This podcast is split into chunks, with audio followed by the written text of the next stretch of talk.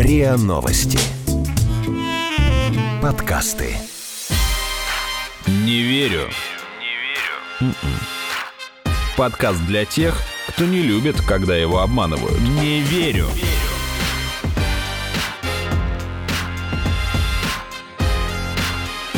Не верю. Всем привет! Это подкаст о фейках «Не верю». Меня зовут Наташа Шашина, и со мной на связи, как всегда, мой коллега Игорь Кривицкий. А я напомню, что мы авторы и ведущие этого подкаста. То есть ты даже не дала мне поздороваться, да? Я открыл только рот, чтобы сказать привет, чтобы пошутить про то, что название никак не связано со Станиславским, и тут ты просто решила продолжить. Прости, Игорь. Раз уж ты взял слово, то расскажи, о чем наш подкаст. Ну, в основном мы здесь обсуждаем фейковые новости, а также те новости, которые нам показались страшными или забавными забавными. Иногда обнаруживаем фейки в том, во что уже успели поверить и мы, и все вокруг. А иногда, наоборот, то, что казалось фейком, оказывается правдой. Ну и кроме того, мы пытаемся разобраться, что вообще толкает людей придумывать и распространять, пересылать фейки. Ну и также выясняем вообще, по каким признакам можно понять, что перед вами фейковое сообщение. В начале каждого выпуска у нас короткий блиц с одним из наших экспертов. Мы, как обычно, просим ответить, в какие новости он мог бы поверить, а в какие нет. Все эти новости мы будем, конечно, обсуждать в нашем выпуске. И сегодня на этот Блиц отвечает проректор по науке Государственного института русского языка имени Пушкина Михаил Асачий. Михаил Андреевич, прошу. С 20 сентября в России вернут жесткий карантин. Нет, я не верю. Я думаю, что мы уже готовы к тому, чтобы принимать локальные какие-то меры для ну, предотвращения развития распространения коронавирусной инфекции.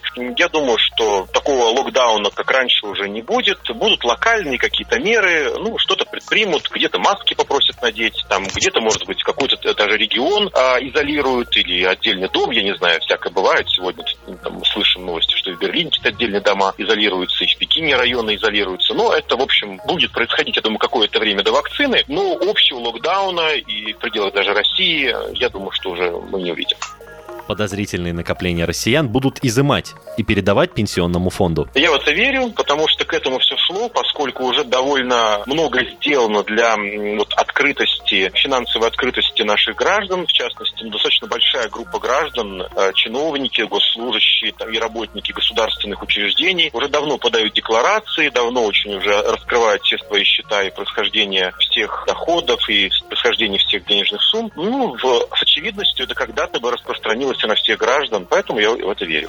Мат в русском языке появился из-за татаро-монгольского нашествия. Я не просто в это не верю, я знаю, что это не так.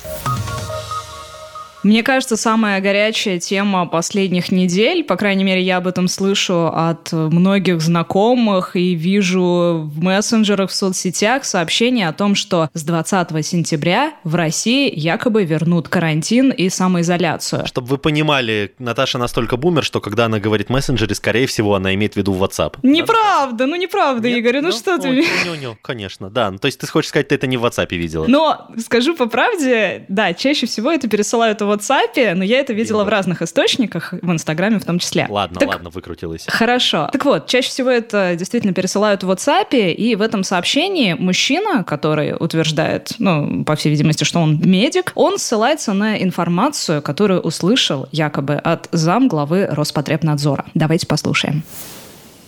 Сейчас скажу вам очень сильно достоверную инфу. А, я надеюсь, что всем она пригодится. Делал сейчас, буквально там час назад, ногу зам главы Роспотребнадзора вот, в Москве 20 сентября, второй карантин. До середины э, января уже все прописано, расписано, уже подписано, уже все этапы подписаны. То есть это 100%, а вообще 200% с августа начнут вбрасывать в телевидение. Ну, я вижу тут классические признаки фейка на самом деле. Во-первых, человек ссылается на чиновника, фамилию которого не называет. Да и сам себя, собственно, тоже не называет. При этом активно использует эмоциональные формулировки и вообще посыл сообщения тоже очень эмоциональный и пытается вас убедить в том, что это точная информация, супер-пупер достоверная, распространяйте ее как можно быстрее. Последнее это, кстати, тоже еще один признак фейка. Попытка распространиться. Однако в действительности пока что власти не говорят о возможности возобновления ограничений. Как вы выразился недавно Сергей Собянин, никаких карантинов с 15 или еще с какого-то числа никто не планирует. Ну, про 20 он ничего не сказал. Пам-пам. Но вообще, с другой стороны, смотрите, действительно, как бы ситуация такая. В Москве в последние дни есть рост численности заболевших. И понятно, что к сентябрю все будут возвращаться из отпусков, а мы, в общем, все видим, что происходит на пляжах в Сочи и на других курортах, где там просто о соцдистанции даже речи нет. И, кстати, Владимир Путин на днях же выступал и не исключил, что ситуация в стране может качнуться в любую сторону. Ну, такая как бы обтекаемая формулировка, так что неизвестно, что будет. А вот это сообщение про 20 сентября, эту информацию распространяют не только вот такими вот ватсапными вбросами, но и некоторые СМИ. Правда, эти все СМИ, ну, я бы так сказала, не то чтобы вот прям с кристально чистой репутацией. Эти СМИ ссылаются на свои источники, и причем в некоторых случаях источник, как мне лично показалось, это вот то самое аудиосообщение, поскольку я читала в статьях, но чуть ли не дословные цитаты оттуда. Причем я чаще всего вижу скриншоты в соцсетях, где идет ссылка на какое-то абсолютно неизвестное мне медиа. Я даже специально погуглила, оно, видимо, было недавно создано и ничем пока не прославилось. И я, в общем, думаю, что эта новость могла быть вот вкинута этим порталом просто для собственной раскрутки. Но почему именно 20 сентября? Ты знаешь, по одной из версий, вспышка заболеваемости якобы прогнозируется в Москве после Дня города, это в начале сентября, там 5 по-моему, будет число, и после единого дня голосования 13 сентября. Вот как бы у кого-то ну, есть... возникла дата именно 20 сентября. Почему 20 я тоже не могу понять. Спустя неделю-две после каких-то массовых э, мероприятий. Ну да, получается. да, что-то что ага. такое. Ну, звучит логично, угу. наверное. Хотя, насколько реально, что в середине сентября нас всех снова отправят на карантин, учитывая темпы того, как эпидемия развивается в других странах и в нашей, а я при этом напоминаю, что вспышка зафиксирована новая в Китае, а во Вьетнаме вообще обнаружен новый еще более агрессивный вирус, а в Гонконге запретят собираться больше, чем подвое. В общем, если бы в России была новая волна, то потребовались бы новые ограничения, такие же жесткие, как были, или даже более жесткие. Ведь медсистема-то сейчас уже более подготовлена, казалось бы. В общем, все эти вопросы мы задали врачу-иммунологу Владимиру Болибоку. Ну, для начала он считает, что и первая волна пока что еще не завершена, но вот на какие факторы, по его мнению, стоит обращать внимание. Вторая волна – это когда вот э, эпидемия ушла практически в ноль, то есть несколько недель там, например, не встречалось заболеваемости вообще, и потом вдруг она снова началась. Как сейчас во Вьетнаме произошло, то есть у них вот реально, можно сказать, вторая волна. Что касается вот повторного как бы всплеска заболевания у нас осенью, то это очень сильно э, будет зависеть от конкретно от погоды. У нас осенью всегда усиливается сезон ОРВИ, но он начинается по-разному. То есть э, когда-то он в октябре начинается, даже на ноябрь сдвигается, когда очень хорошая такая сухая, мягкая. Когда-то он бывает, что прям вот э, со 2 сентября, как был год, вот детей прям на линейке заморозили в школьников. А 1 сентября резко похолодало, с 2 сентября уже и волна пошла в ОРВИ. И очень сильно это все будет зависеть еще от готовности вакцин. То есть если сейчас вакцину нормально зарегистрируют и у нас начнется уже вакцинация, то можно ожидать, что вот этот прилив, он будет э, сглаженный и каких-то таких вот э, резких подскоков э, заболеваемости по экспоненте вверх в разы такого не будет. При этом Владимир считает, что, возможно, в Москве всплеск будет, но не настолько сильным. И, по его мнению, жестоких карантинных мер может не потребоваться. Однако масочный режим все равно нужен вот эта первая волна, она захватила ну, Российскую Федерацию, она очень неравномерна. То есть у нас э, столица и другие города-миллионники, там были достаточно большие всплески заболеваний. А по мере продвижения в регионы, что подолом и весен, вот эти волны, они ослабевали. То есть у нас заболеваемость относительно количества населения-то, в принципе, достаточно низкая. И вот этот коллективный иммунитет, э, он э, в пределах Москвы, в пределах МКАД, он уже достаточно высокий. А что касается глубинки, то коллективный иммунитет тут ну, на уровне, может быть, там 10-15%, дай бог.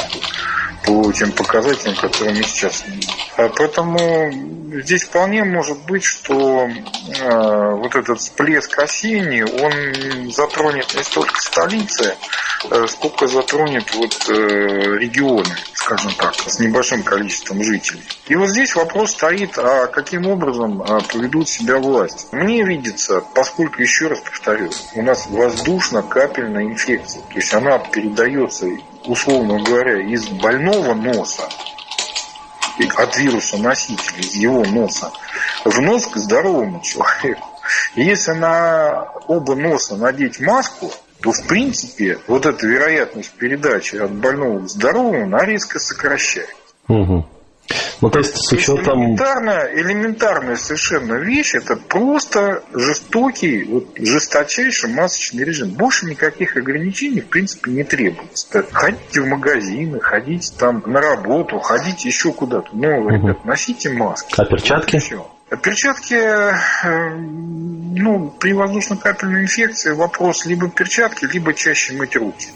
Все-таки Владимир Анатольевич, как и другие врачи, с которыми мы пообщались, ничего вот пока конкретного про даты не говорит. Но, как я понимаю, если сейчас пока еще завершение первой волны и, видимо, плато, да, то, мне кажется, пока нет оснований утверждать, что с 20 сентября будут введены новые ограничения. Ну и на официальном уровне, соответственно, мы никаких заявлений об этом не слышали. Ну так, если, знаешь, если посмотреть на интернет и на людей вокруг меня, то мне кажется, что их больше волнует не 20 сентября, а 1 сентября. Да. Ну, то есть, э, в общем, людей волнует, имеет ли смысл идти вообще, возвращаться в школу и в вузы 1 сентября, идти на линейке, если 20 сентября вдруг все это снова закроют и снова ведут карантин. Ну, смотри, все же есть пока заявление вице-премьера Голиковой, что школьные линейки 1 сентября пройдут. Ну, правда, пройдут с соблюдением там всех противоэпидемических мер, но все-таки пройдут, ну, то есть это все пока что планируется в обычном режиме. Но что же касается вот этих э, вбросов и спекуляций спекуляции на тему 20 сентября. Кстати говоря, вот ты сказал, что не так это сильно людей волнует. Нет, волнует. Знаешь почему? Потому что многие... Я не сказал, что это не волнует их. Я сказал, что 1 сентября людей вокруг меня, по крайней мере, волнует чуть больше. Э, хорошо, да. Но людей волнует еще потому, что очень многие в отпуск собираются. Вот именно в сентябре. Так вот, есть версии, что вот эти вот все вбросы и спекуляции по поводу того, что с 20 сентября нас снова всех там запрут, это сознательные вбросы, которые кто-то использует в своих интересах. Например, я я слышал такие предположения, что цель этих слухов – это дестабилизация настроений, что страхи перед новой волной должны как-то блокировать возможную протестную активность, которая, ну, может усилиться в осенний месяц, тем более там будет день голосования. Ну и, возможно, есть некий экономический профит для государства э, в плане закрытости границ, потому что люди наконец-то занялись внутренним туризмом и тратят деньги внутри страны. Но мне кажется, что все-таки тут вряд ли стоит искать какую-то конспирологию и выгоды приобретателя. Согласен. На самом деле ситуация в мире действительно показывает, что вторая волна реальна, и ее приход – это вопрос времени. Но при этом все страны сейчас понимают, что жесткий карантин станет ударом по экономике, которая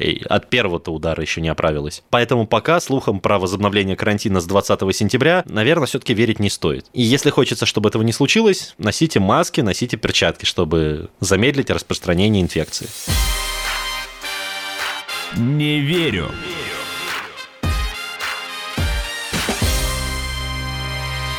А вот эта новость, которая встревожила на этой неделе многих, и в том числе и меня, потому что заголовок, так сказать, наводит на мысли, о том, что подозрительные накопления россиян будут изымать и передавать пенсионному фонду. Ну, во-первых, да, вот это я прямо сейчас зачитала заголовок в одном из СМИ, вот именно в такой формулировке это, конечно, не совсем правдиво, что будут изымать, потому что пока это только идея Минфина, да, предложение есть, но пока что это только, ну, формат законопроекта. То есть ну это как это? это только по формат законопроекта. Подожди, уже очень много лет, как у каждого подъезда, на каждой лавочке сидит агент пенсионного фонда, который, мы всех знаем, мы с ними все здороваемся, который может э, сделать вывод о том, подозрительный ли человек живет в этом доме и подозрительный ли его накопление. А потом громко это мнение вслух выразить. Ну хорошо, что хоть изъять он не может пока что. Да, так вот, а, действительно, Минфин подготовил поправки в бюджетные и гражданские кодексы, которыми предлагается перечислять в пенсионный фонд денежные средства граждан, если законность э, получения этих денежных средств невозможно доказать. Дело в том, что на сегодняшний момент, в принципе, изымать в пользу государства можно было имущество, которое приобретено на незаконные доходы. И я напомню громкую историю с полковником Захарченко и как у его там родных и подруг э, отбирали имущество, конфисковывали. Ну, естественно, незаконно нажитое. Ну, а вот согласно новому законопроекту конфисковывать смогут и денежные накопления россиян в случае доказательств законности их получения. Звучит как-то не очень, если честно. Так вот, как только эта новость появилась, ведомства сразу начали успокаивать людей, что речь идет о чиновниках-коррупционерах. И все это направлено на борьбу с коррупцией. В связи с этим даже появились крики в соцсетях, что да это все панику накручивают охочие до черного нала блогеры и журналисты. Но вот я уже упоминал, да, агентов пенсионного фонда. Наверное, они же подняли эти крики. Хотя в действительности на самом деле появляется много вопросов. Ну то есть, а что считать незаконными, что считать доказательством? Вот если я продал мебель на Авито, это подозрительный доход? Конечно, подозрительный. Ну вот такое. Я уж просто тогда не говорю про то, что если у меня зарплата серая или в конверте, или еще чего-то в этом духе. Мы поговорили с профессором Высшей школы экономики Евгением Коганом о том, кому же все-таки может грозить этот закон. И он считает, что действительно тут один из главных вопросов, кто и как будет определять вот эту степень подозрительности. И вообще вот можно ли это как-то объективно доказать? А получается, что в любой момент к, там, допустим, бизнесмену могут прийти и попросить, а объясните-ка происхождение ваших средств. Ну, он... Обоснуйте свою богатость. Да, он, допустим, объяснит, а ему скажут, ну, нет, дружище, не верим, и, и все. И все, и конфискация, да. И потом бегай по судам, трать нервы, трать время, и не факт, что получи свои деньги обратно. Да, то есть нет четких критериев, и непонятно вообще будут ли они, и, э, в принципе же, у человека могли просто не сохраниться документы, которыми он мог бы подтвердить происхождение средств. Ну, давайте послушаем, что говорит Евгений Коган. Вы же понимаете, что наш закон штука творческая. Его можно повернуть в одну сторону, можно повернуть в другую. И какие объяснения будут приняты, а какие не, не приняты, это большой вопрос. Да, я видел, что они сказали, что эта мера будет приниматься только чиновникам и так далее. Если чиновники смогут доказать. Но вы же знаете, как у нас работает. Мы говорим одно, думаем другое, делаем третье.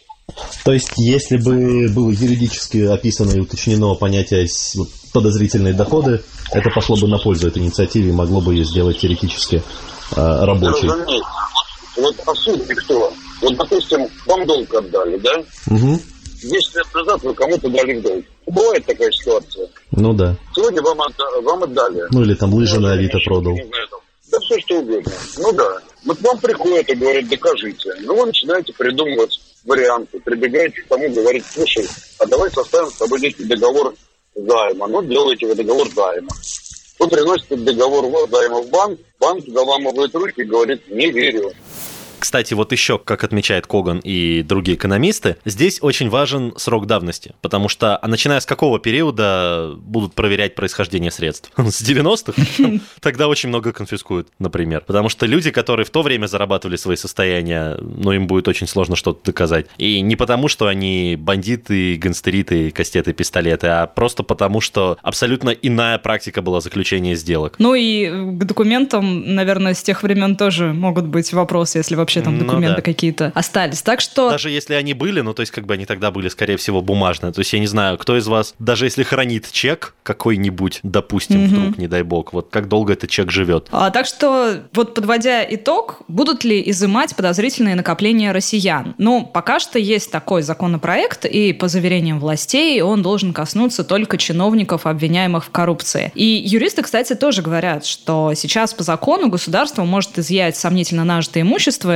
именно вот у человека и окружения человека, чья вина в коррупционном преступлении доказана. Но, с другой стороны, правда состоит и в том, что правоохранители, налоговики, они обычно все-таки интересуются крупными суммами. Поэтому, если там, вы, не знаю, продали, да, лыжи на Авито, вряд ли кого-то это заинтересует. Но, с другой стороны, этот закон может стать и орудием коммерческой борьбы. То есть, там, натравить на конкурента, типа, проверьте, там, законность его средств. Да и, и политической, на самом деле. Ну, то есть, Да, тут. естественно. Так что вот эта идея отдавать средства коррупционеров в пенсионный фонд сама по себе, конечно, красиво звучит, но учитывая объем нашей серой экономики, все это может и другую сторону иметь, к сожалению. Благими намерениями, как мы знаем. Не верю.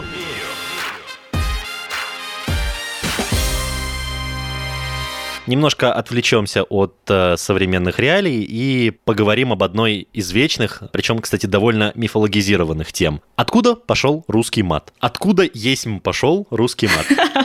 Мне кажется, ты уже намекнул сейчас в этой своей фразе. Ну, чуть-чуть на самом деле, но опять же, это к вопросу о том, насколько она мифологизирована. Большинство наших соотечественников, вероятнее всего, уверены в том, что матерные слова занесли на землицу русскую татаро-монгольские орды. На самом деле, я сама так тоже думала, вот э, до того, как мы стали собирать информацию для вот нашего подкаста, mm-hmm. вот честно. Но я... Ты знаешь, у этого есть на самом деле малая, наверное, историческая подоплека, ну то есть теперь-то я точно могу сказать про мат, но вот до того, как мы стали изучать этот вопрос, я думал, что это, в принципе, принципе, логично, потому что ведь в русском языке есть слова, которые имеют, ну, ругательный, бранный характер или, в принципе, носят негативную коннотацию, при этом имеют, очевидно, татаро-монгольское происхождение. Из того, что мне пришло в голову, это слово «сарай». Но оно не то чтобы бранное прямо. Оно не бранное, но просто, вот, понимаешь, входишь ты в квартиру, которая тебе не нравится, плохо отремонтированную, вода капает, ржавчина, тараканы бегают, говоришь, фу, сарай. А у монголов сарай, это вообще-то столица была, и дворец в столице так назывался. Ну, сарай Бату ты имеешь в виду, да. Ну, да, это во-первых. Во-вторых, слово «ярлык», потому что у монголов во времена татаро-монгольского ига ярлык это был документ официальный, ярлык угу. княжения был золотой, то есть это официальное право на то, чтобы быть главным. А у нас сегодня вешать ярлыки это что-то такое фу. Ну да, вы мне тут ярлыки, ярл... вот ты отвратительный ты человек, да. Да, вы мне тут ярлыки не вешаете, да-да. Да-да-да-да-да-да. Угу. Вот. Но на самом деле, вот почему я думал, что в принципе мат мог прийти из татаро-монгольского языка. Но на самом деле, как выяснилось, как мы выяснили, окей, татаро-монголы совершенно тут ни при чем. У них вообще не было обычая сквернословить. Это особо отмечал, например, итальянский путешественник Плано Карпини. Он оставил записки о путешествиях по Восточной Европе и Средней Азии в 8 веке. 13 А, да, это иксик, а не пятерочка. Да, да, да. Я-то, я-то подумал, хм, татаро-монголы, 8 век.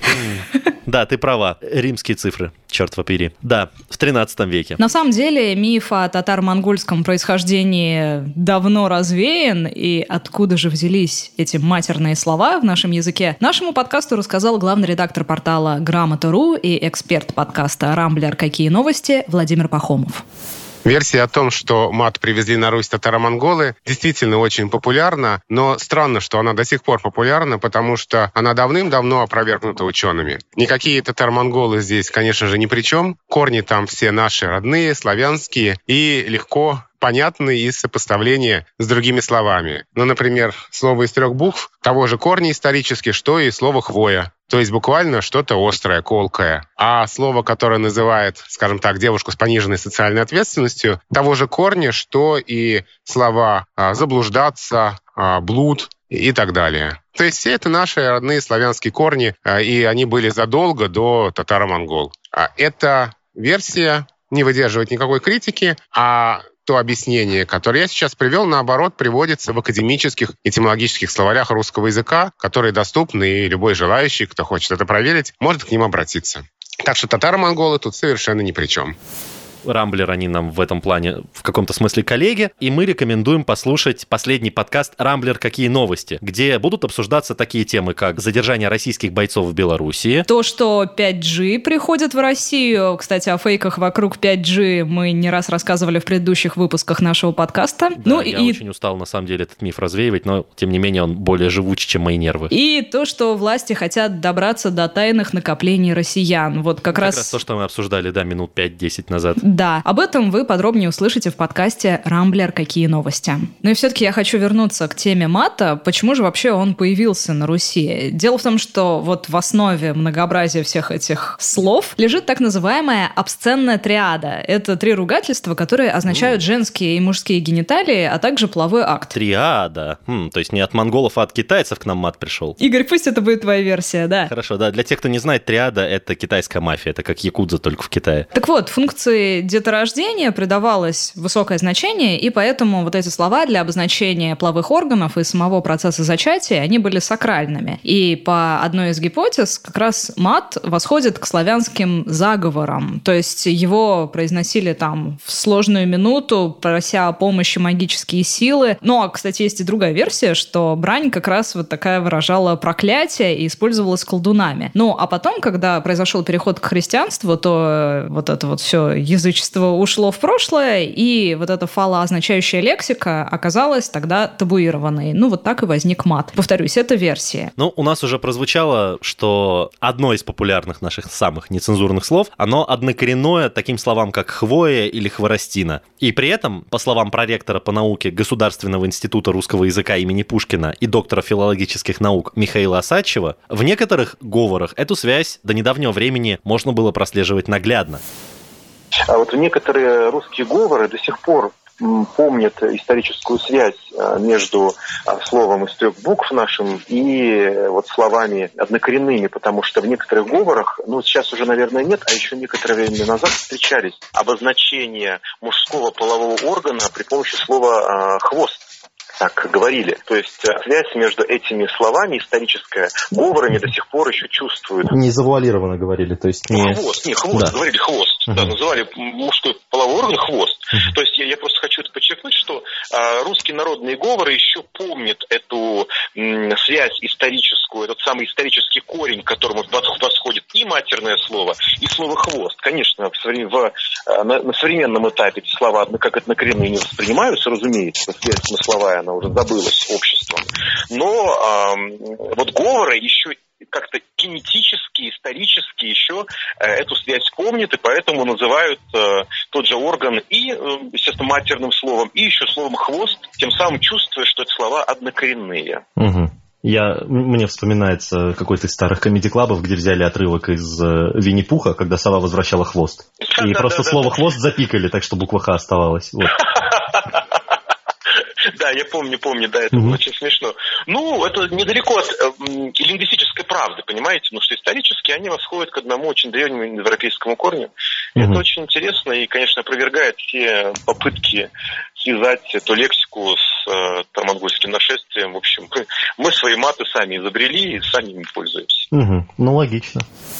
Так что гипотеза о происхождении русских матерных слов от тюркских или монгольских, она не выдерживает критики. Да, ну, мы уже выяснили, что они приходят из Китая. Игорь, Ладно. так, ты Ладно, сейчас наплодишь фейк, не надо, нет. Да, хорошо. Все, хорошо. Это, это наши, как бы... Наши родные исконные инды. Да, потому что вообще, что касается письменных подтверждений генезиса русского мата, то обсценная лексика, между прочим, была обнаружена в берестяных грамотах 12-13 века, найденных в Новгороде. Так что, ну, на самом деле, это все наше родное.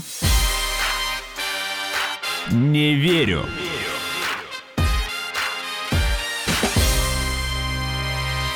Ну и совсем коротко о тех фейках, которые появлялись на этой неделе, но им не нашлось места для подробного разбора в нашем подкасте. Ну вот этот вот сразу я скажу, потому что он мне немного близок. А, по соцсетям и родительским чатам ходят сообщения, что в некоторых регионах, в частности в моей родной Астрахане, обнулили результаты ЕГЭ, якобы из-за многочисленных нарушений. В сетях... люди. Да, в соцсетях ходит скриншот с какого-то сайта непонятного, причем там ни название сайта, ни автора статьи не видно. И этот сайт сообщает, что Миноборнауки предложила обнулить действующие баллы ЕГЭ, но на самом деле это фейк. Ну, во-первых, в Астраханском Минобре заверили, что не было зафиксировано каких-то таких серьезных нарушений, которые могли бы привести к аннуляции результатов. Ну, а во-вторых, ведомство, на которое ссылается вот эта фейковая статья, там упомянуто Министерство высшего образования и науки, а оно сейчас, ну, вообще не курирует вопросы организации итоговой аттестации, и, соответственно, аннулировать результаты ЕГЭ оно не никак не может. Фейк, о котором лично мне говорить стыдно, но это тоже фейк. Мне это даже поэтому... слушать стыдно будет.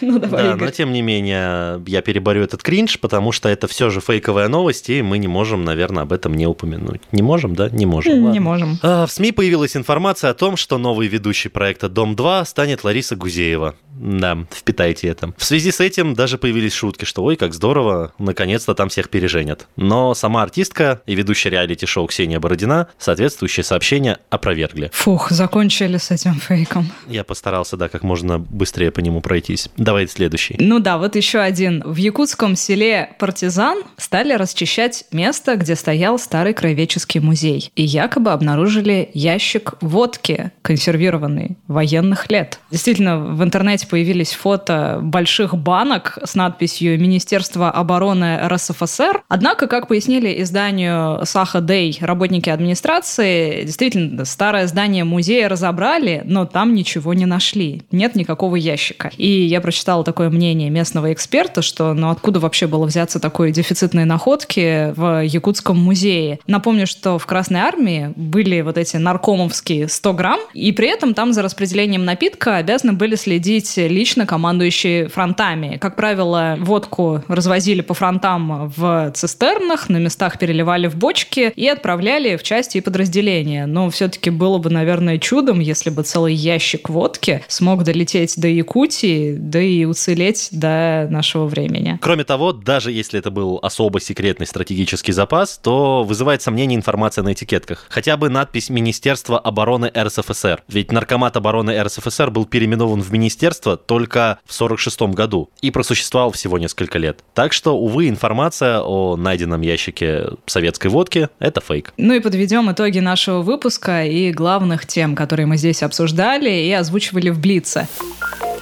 То, что с 20 сентября в России вернут жесткий карантин, но эта информация пока абсолютно не подтвержденная, одно из таких э, сообщений выглядит откровенно фейковым, а другое пошло от малоизвестного портала. Врачи говорят, что пока что у нас не закончилась даже и первая волна, ну а новая вспышка вряд ли все-таки приведет к настолько жестким ограничениям, таким, какие были, поскольку постепенно формируется коллективный иммунитет, ну и есть все-таки надежда на то, что скоро будет вакцина. Меня все еще не отпускает фейк про Дом 2, поэтому у меня в голове жесткий карантин, жесткий, жесткий карантин. Это из репертуара предыдущий ведущий. Да, я, к сожалению, это знаю. Новость о том, что подозрительные накопления россиян будут изымать и передавать в пользу пенсионного фонда. Ну, пока нельзя утверждать, что будут. Это только законопроект. Это внесенное на рассмотрение предложение. Ведомство объясняет, что если вдруг этот законопроект будет принят, то он коснется только чиновников-коррупционеров. Но в этом есть сомнения. То, что мат в русском языке появился из-за татаро-монгольского нашествия, но нет, это миф. На самом деле это продукт славянской культуры, эти слова родились из общеупотребительных. Ну и в заключение скажем, что, конечно, сейчас всех волнует вторая волна, но учитывая, что это одно из главных беспокойств сейчас вокруг этой темы, как раз будет возникать наибольшее количество слухов и домыслов, да просто потому что это кликабельно, и люди это читают, это хайпово. Кликабельно и хайпово, и на этом можно заработать. Поэтому ко всем новостям на эту тему, основанным на, особенно основанным на неподтвержденных источниках, надо относиться с повышенной осторожностью. Это был подкаст «Не верю», его ведущие Наташа Шашина и Игорь Кривицкий. Подписывайтесь на наш подкаст на сайте ria.ru в приложениях подкаст с Web Store и CastBox. Заходите, смотрите в Инстаграм ria, нижнее подчеркивание подкаст. И присылайте свои вопросы на подкаст собака Пока. Пока-пока.